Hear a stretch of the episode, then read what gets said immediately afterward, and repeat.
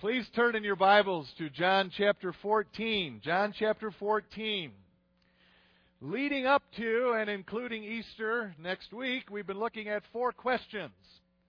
Four questions that Jesus' disciples ask Jesus in John 13 and 14, the night before Jesus died.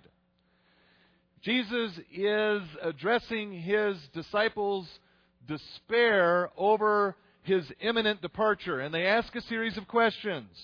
Peter, as is his wont, goes first, asking, Lord, where are you going? And you remember Jesus answers, I'm going to prepare a place for you in my Father's house. Thomas then asks, Lord, how can we know the way? And Jesus answers, I am the way and the truth and the life. No one comes to the Father except through me. Now, this morning, it's Philip's turn. So let's begin reading with Philip's request in John 14, verse 8. Philip said, Lord, show us the Father, and that will be enough for us. Jesus answered, Don't you know me, Philip, even after I have been among you such a long time? Anyone who has seen me has seen the Father. How can you say, Show us the Father? Don't you believe that I am in the Father and that the Father is in me? The words I say to you are not just my own, rather, it's the Father living in me who is doing His work. Believe me when I say that I am in the Father and the Father is in me, or at least believe on the evidence of the miracles themselves. I tell you the truth anyone who has faith in me will do what I have been doing, he will do even greater things than these because I am going to the Father. And I will do whatever you ask in my name, so that the Son may bring glory to the Father. You may ask me for anything in my name, and I will do it. If you love me, you will obey what I command. And I will ask the Father, and he will give you another counselor to be with you forever, the Spirit of truth. The world cannot accept him because it neither sees him nor knows him, but you know him, for he lives with you and will be in you. I will not leave you as orphans. I will come to you. Before long, the world will not see me anymore, but you will see me because I live, you also will live. On that day, you will realize that I am in my Father, and you are in me, and I am in you. Whoever has my commands and obeys them, he is the one who loves me. He who loves me will be loved by my Father, and I too will love him and show myself to him. This is the very word of God. Amen? Amen. Do you believe that God loves you? Many of you responded like my students at Front Range Christian respond to such questions. Just immediately. Well, yes, we know the right church Sunday school answer. Yes, I believe it. Jesus is the answer. Would you pause a bit with me, though? I'm glad you believe God loves you, but would you dig with that question with me a bit this morning? Do you, do you really believe that God is utterly head over heels in love with you, cherishes you, cares for you? Do you believe God truly loves you? Can we dig a bit there and reflect a bit, delve into maybe our deepest parts? And look closely at that question with, the, with me this morning, will you please? Do we really believe that God loves us? I'll be honest with you. In those deepest parts of me, I sometimes doubt God's love. And as I thought about why, th- uh, this past week, especially. I think a main reason for that occasional doubt, at least, is, is because of the pain and suffering that God allows in my life and, and, and in the world. knowing and believing as I do that God has the power to prevent pain and suffering like that, when He doesn't prevent it, at least not all of it, sometimes that question can sometimes cause me to doubt God's love because you know allowing any pain and suffering it, it it doesn't feel like love to me sometimes. Do any of you struggle with that sometimes at least? Uh, does it ever cause you to at least question God's love Now, let me ask a different question Do you believe Jesus loves you? See, for me at least, that's an easier question. Especially this time of the year when the cross gets pushed forward. I, I don't often, if I ever doubt Jesus' love. I have an easier time believing and trusting wholeheartedly without hesitation that the one who freely allowed himself to be nailed to that, I have an easy time believing that one loves me. I've got an easier time believing and feeling without hesitation Jesus' love than I do in God's love or God the Father's love. Now, why that different response, do you suppose? Maybe it's because I, have missed an important lesson that I think our passage this morning highlights. Maybe I've missed the same thing Philip and the disciples seem to be missing. And that is believing, truly believing, which means trusting, that when we see and know Jesus, we see and know God like the disciples, I, I have trouble with that sometimes, with, with, believing that God's love for me is as eager and, and present as Jesus' love is. Do you sometimes struggle with, with that unity of God's love and Jesus' love? Is it easier for you to, to feel the love of Jesus than it is for you to feel the love of God? If I'd ask you to close your eyes in a minute, I won't. You can do it with your eyes open. So I'd, every time I ask closed eyes, sometimes people fall asleep. So keep your eyes open. If I ask you just to picture in your head, p- picture God the Father. You know, what, what does he look like? Bless you. When I see God the Father, I see an Ancient of Days type figure, you know. Uh, Almighty God comes to mind, and and by its nature, almost for me, there, there's a distance. Now, what if I asked you, okay, picture in your mind now Jesus? Is it different? Is there a closeness with Jesus that maybe we don't feel with God, even in the pictures we have of them? You know, in, in addition to the, the pain and suffering question, Another reason I think trusting God's love for me is sometimes difficult is that I fall into the trap of viewing God the Father as, you know, the God of the Old Testament who seems all about wrath and condemnation and judgment and law versus the God of the New Testament who instead seems all about love and acceptance and grace. And if that's part of the reason, at least, we struggle with truly and consistently seeing God the Father's love, well, that's a shame.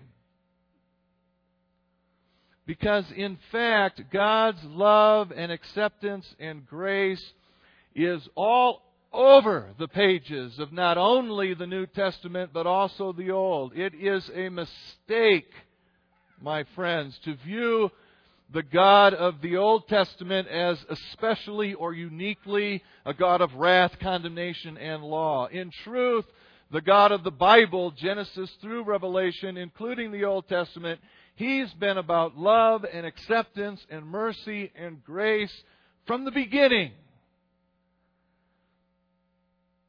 And I thought maybe it would be worthwhile and helpful this morning to remember again a, a few of those many instances in the Bible, in the Old Testament in particular, where God's amazing love is on display.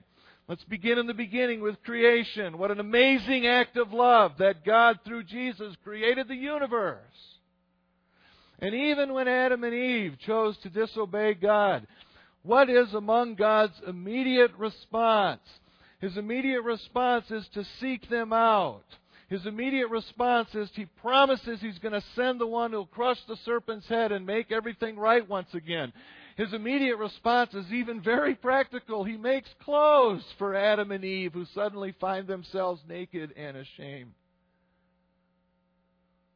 Soon after, God finds a man named Abram, and God, in love, passes through a blood path as he covenants and promises Abram not only land and descendants, one of whom who will be Messiah, but promises that Messiah will take the blame for sin.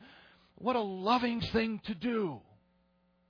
And David, who gave us about half the Psalms, do you ever notice David can't stop singing about God's love? Psalm 6, Turn, O Lord, and deliver me. Save me because of your unfailing love. Psalm 36, Your love, O Lord, reaches to the heavens. How priceless is your unfailing love. Psalm 86, You are forgiving and good, O Lord, abounding in love to all who call to you, for great is your love toward me. You, O Lord, are a compassionate and gracious God, slow to anger and abounding in love and faithfulness. And while anonymous, if you've read it, who can easily forget Psalm 136, which repeats 26 times in 26 verses that God's love endures forever? And in Israel's history, time and time again, it's God to the rescue when Israel would otherwise be destroyed. Hardly the actions of a God unacquainted with love.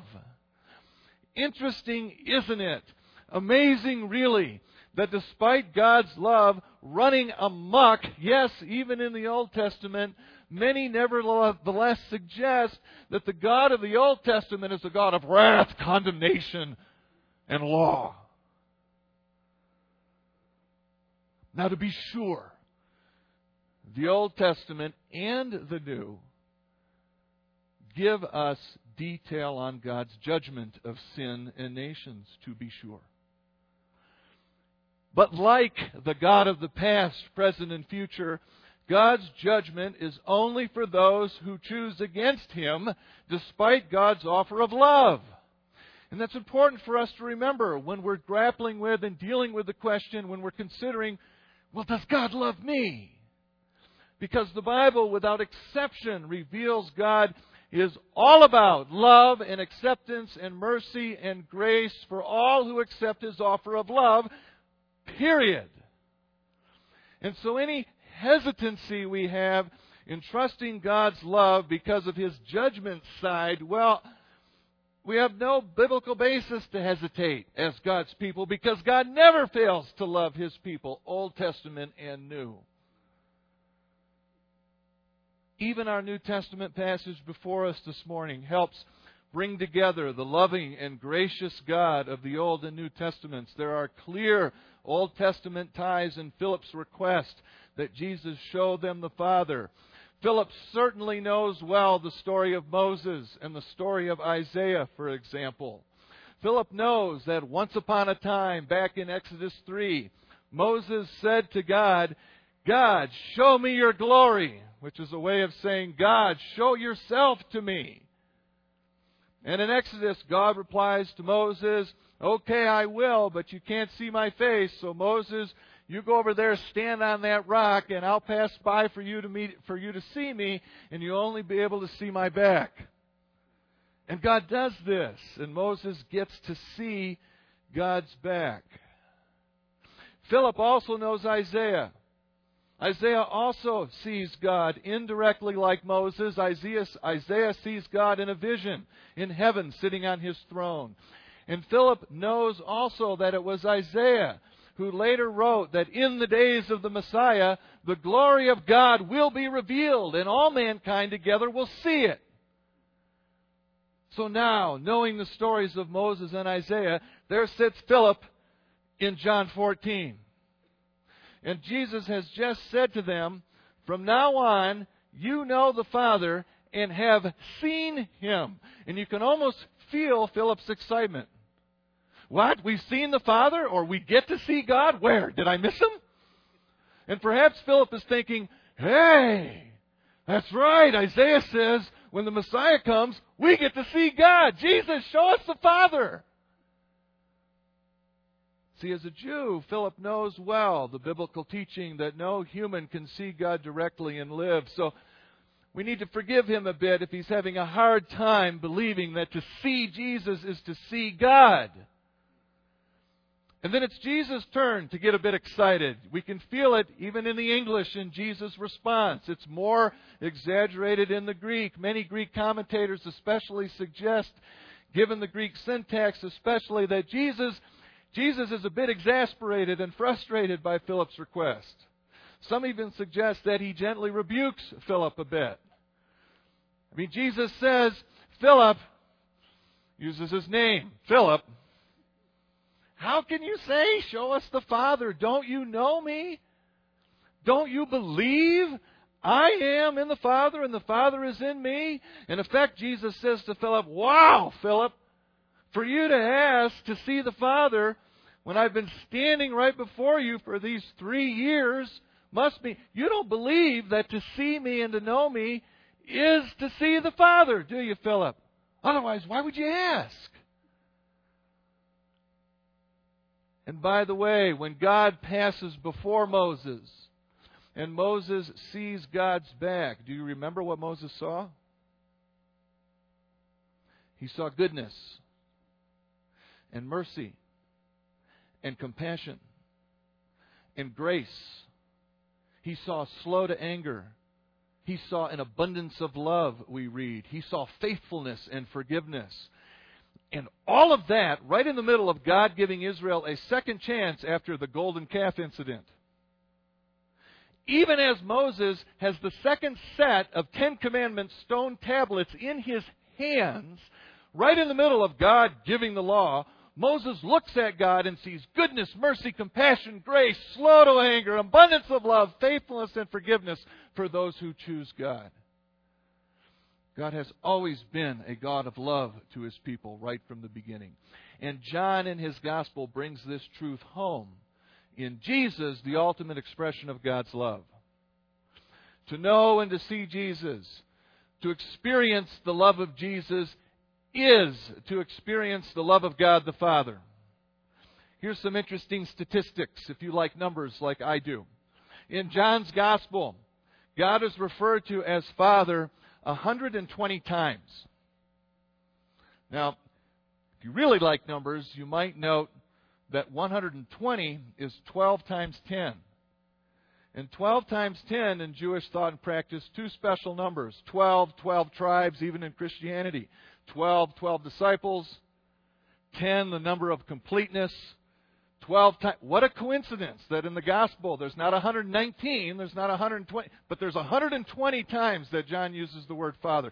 Isn't the Word of God amazing?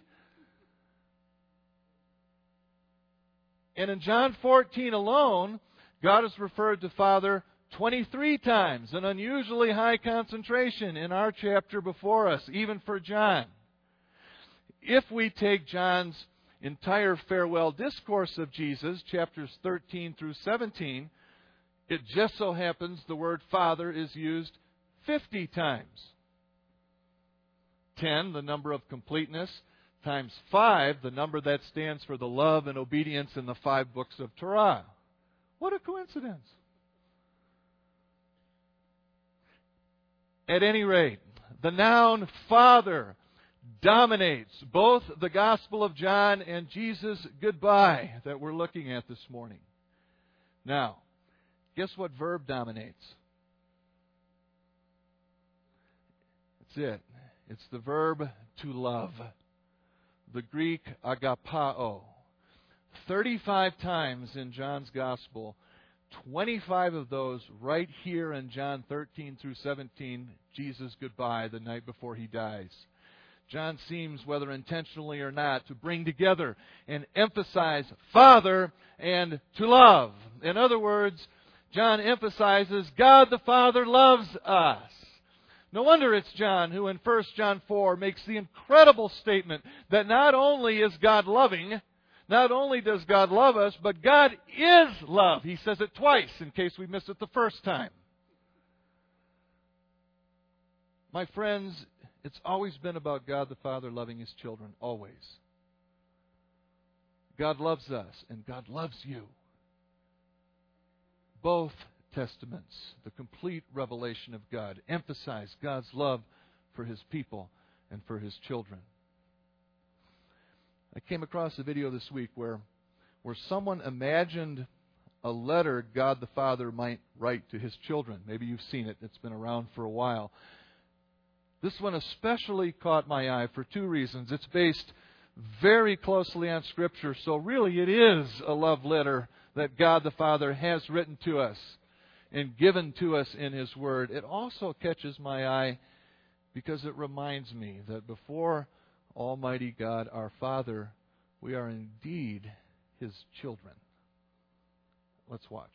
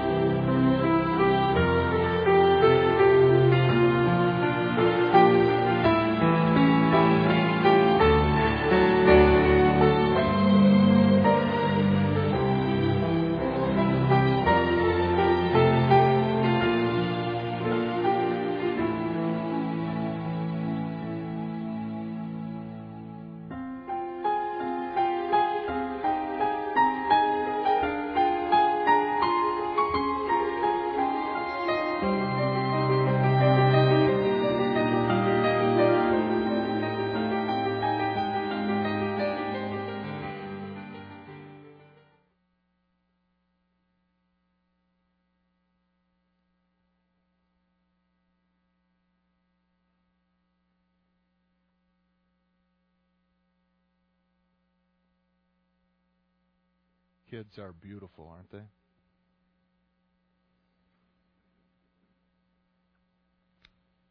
And God's love is amazing, isn't it? Today is Palm Sunday. It's Lamb Selection Day.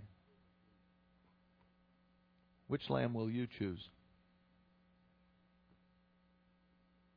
As you consider which lamb which way to take in your life,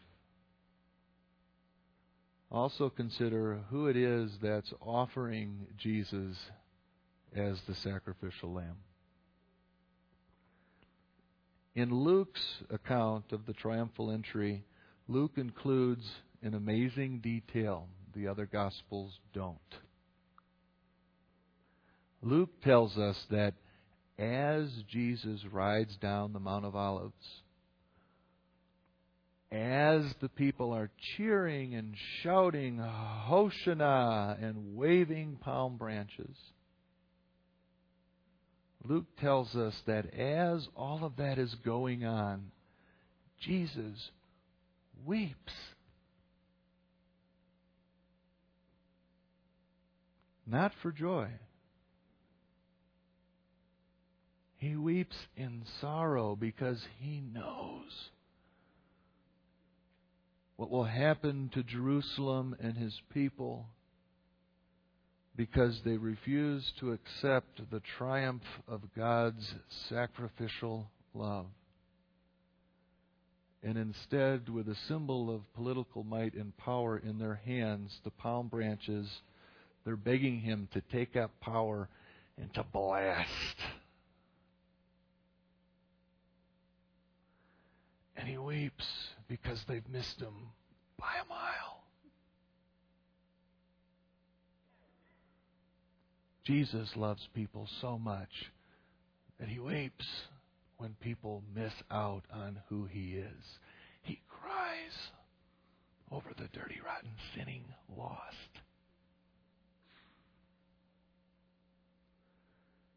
And here's a point because to see Jesus is to see the Father. We know that it's the Father who also weeps over the lost. God weeps over what will happen to them because they missed his son Jesus. What? God the Father, who judges those who choose against him, cries over them? Can we even imagine a judge weeping even as he condemns someone who is guilty? Because to see Jesus is to see the Father. We know this to be true about God.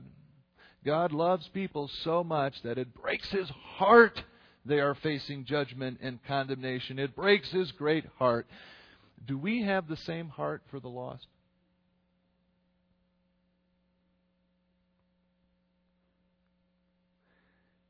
And we know because God is just, He's fair. We trust that He is just and fair. So we know that any and all who receive who have received or who will receive judgment, they've been given a fair opportunity to choose Jesus, even if it might seem to us they get blindsided. A just God doesn't blindside or sucker punch people. He's fair. And He loves them.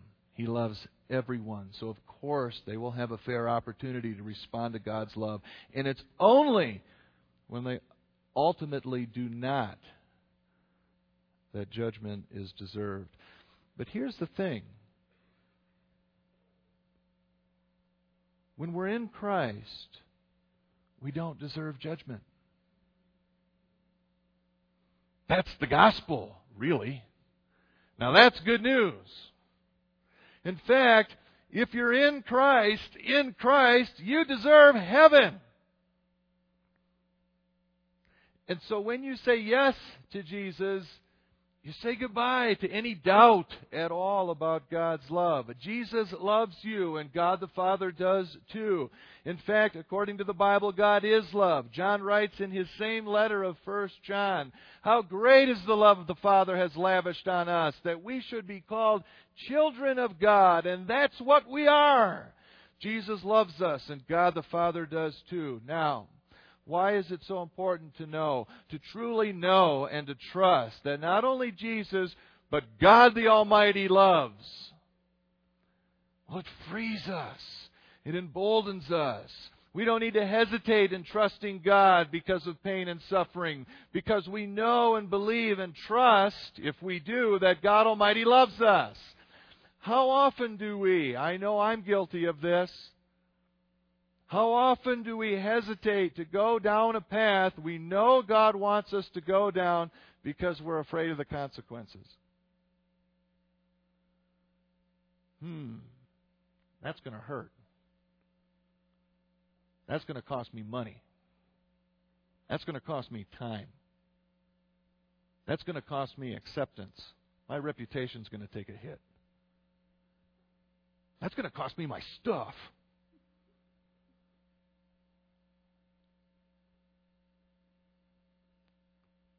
See, if we're unsure at all of the love of God, we're going to be equally unsure, equally hesitant to put our lives on the line for God, in my opinion. That's why God wants all of every part of us. It's important we know that God's got our back even when it doesn't feel like it all the time because pain and suffering still exist. Do we have the faith that God loves us? Do we truly trust that despite circumstances of pain and suffering? Do we truly trust that God loves us? Whenever we doubt that, if we ever doubt that, we would do well to remember that God has always been a God of unequivocal love to his people, whom he calls his children, since the beginning, since before the beginning. Always. And we do well to remember that Jesus is the ultimate evidence that God the Father loves us. Jesus' love in freely giving his life for us is God's love too, because to see and to know Jesus is to see and know the Father. And so, do you believe that God loves you? If you believe Jesus loves you, then, whether you know it or not, and I'm hoping to encourage you to truly know it this morning, if you believe Jesus loves you, then you also believe God loves you too, because to know and to see Jesus is to know and see the Father. Jesus loves you, and God the Father loves you too. Embrace it, count on it, God's love indeed endures forever. Amen. Let's pray. Father in heaven, thank you so much for your unfailing, compassionate, gracious, forgiving, merciful love. Forgive us, Father, if and when we doubt that because of pain and difficulty and hardship. Give us, O author of our faith, the dead certainty that you are madly and deeply in love us, so that we may be emboldened to impact the world in your name by in turn loving it into the kingdom of heaven, Lord willing. Father, we love you. We thank you for being a God who, together with his Son, weeps over those who miss him. May we not miss you this Lamb Selection Day or any yet to come. Thank you for the honor and joy and privilege to celebrate Passion Week this week. We look forward to an experience of you and your word and your unfailing love. Thank you. We love you. And in Jesus' name, the Messiah's name, we pray. Amen. Will you please stand for the benediction? Benediction, a phrase translated blessing or even good words from God. This one from the Apostle Paul in his letter to the Romans, chapter 8. May we all, like the Apostle Paul, be convinced that neither death nor life, neither angels nor demons, neither the present nor the future, nor any powers, neither height nor depth, nor anything else in all creation will be able to separate us from the love of God that is in Christ Jesus our Lord. In the name of the Messiah, God's people said, Amen. See you next week on Easter. We'll look at Jude's question, Lord, what about the world? Oh, I'm so glad he asked. Wait till you see Jesus' answer. Don't miss it. I know I won't. See you next week. Bring a couple of friends. Will you? God bless you.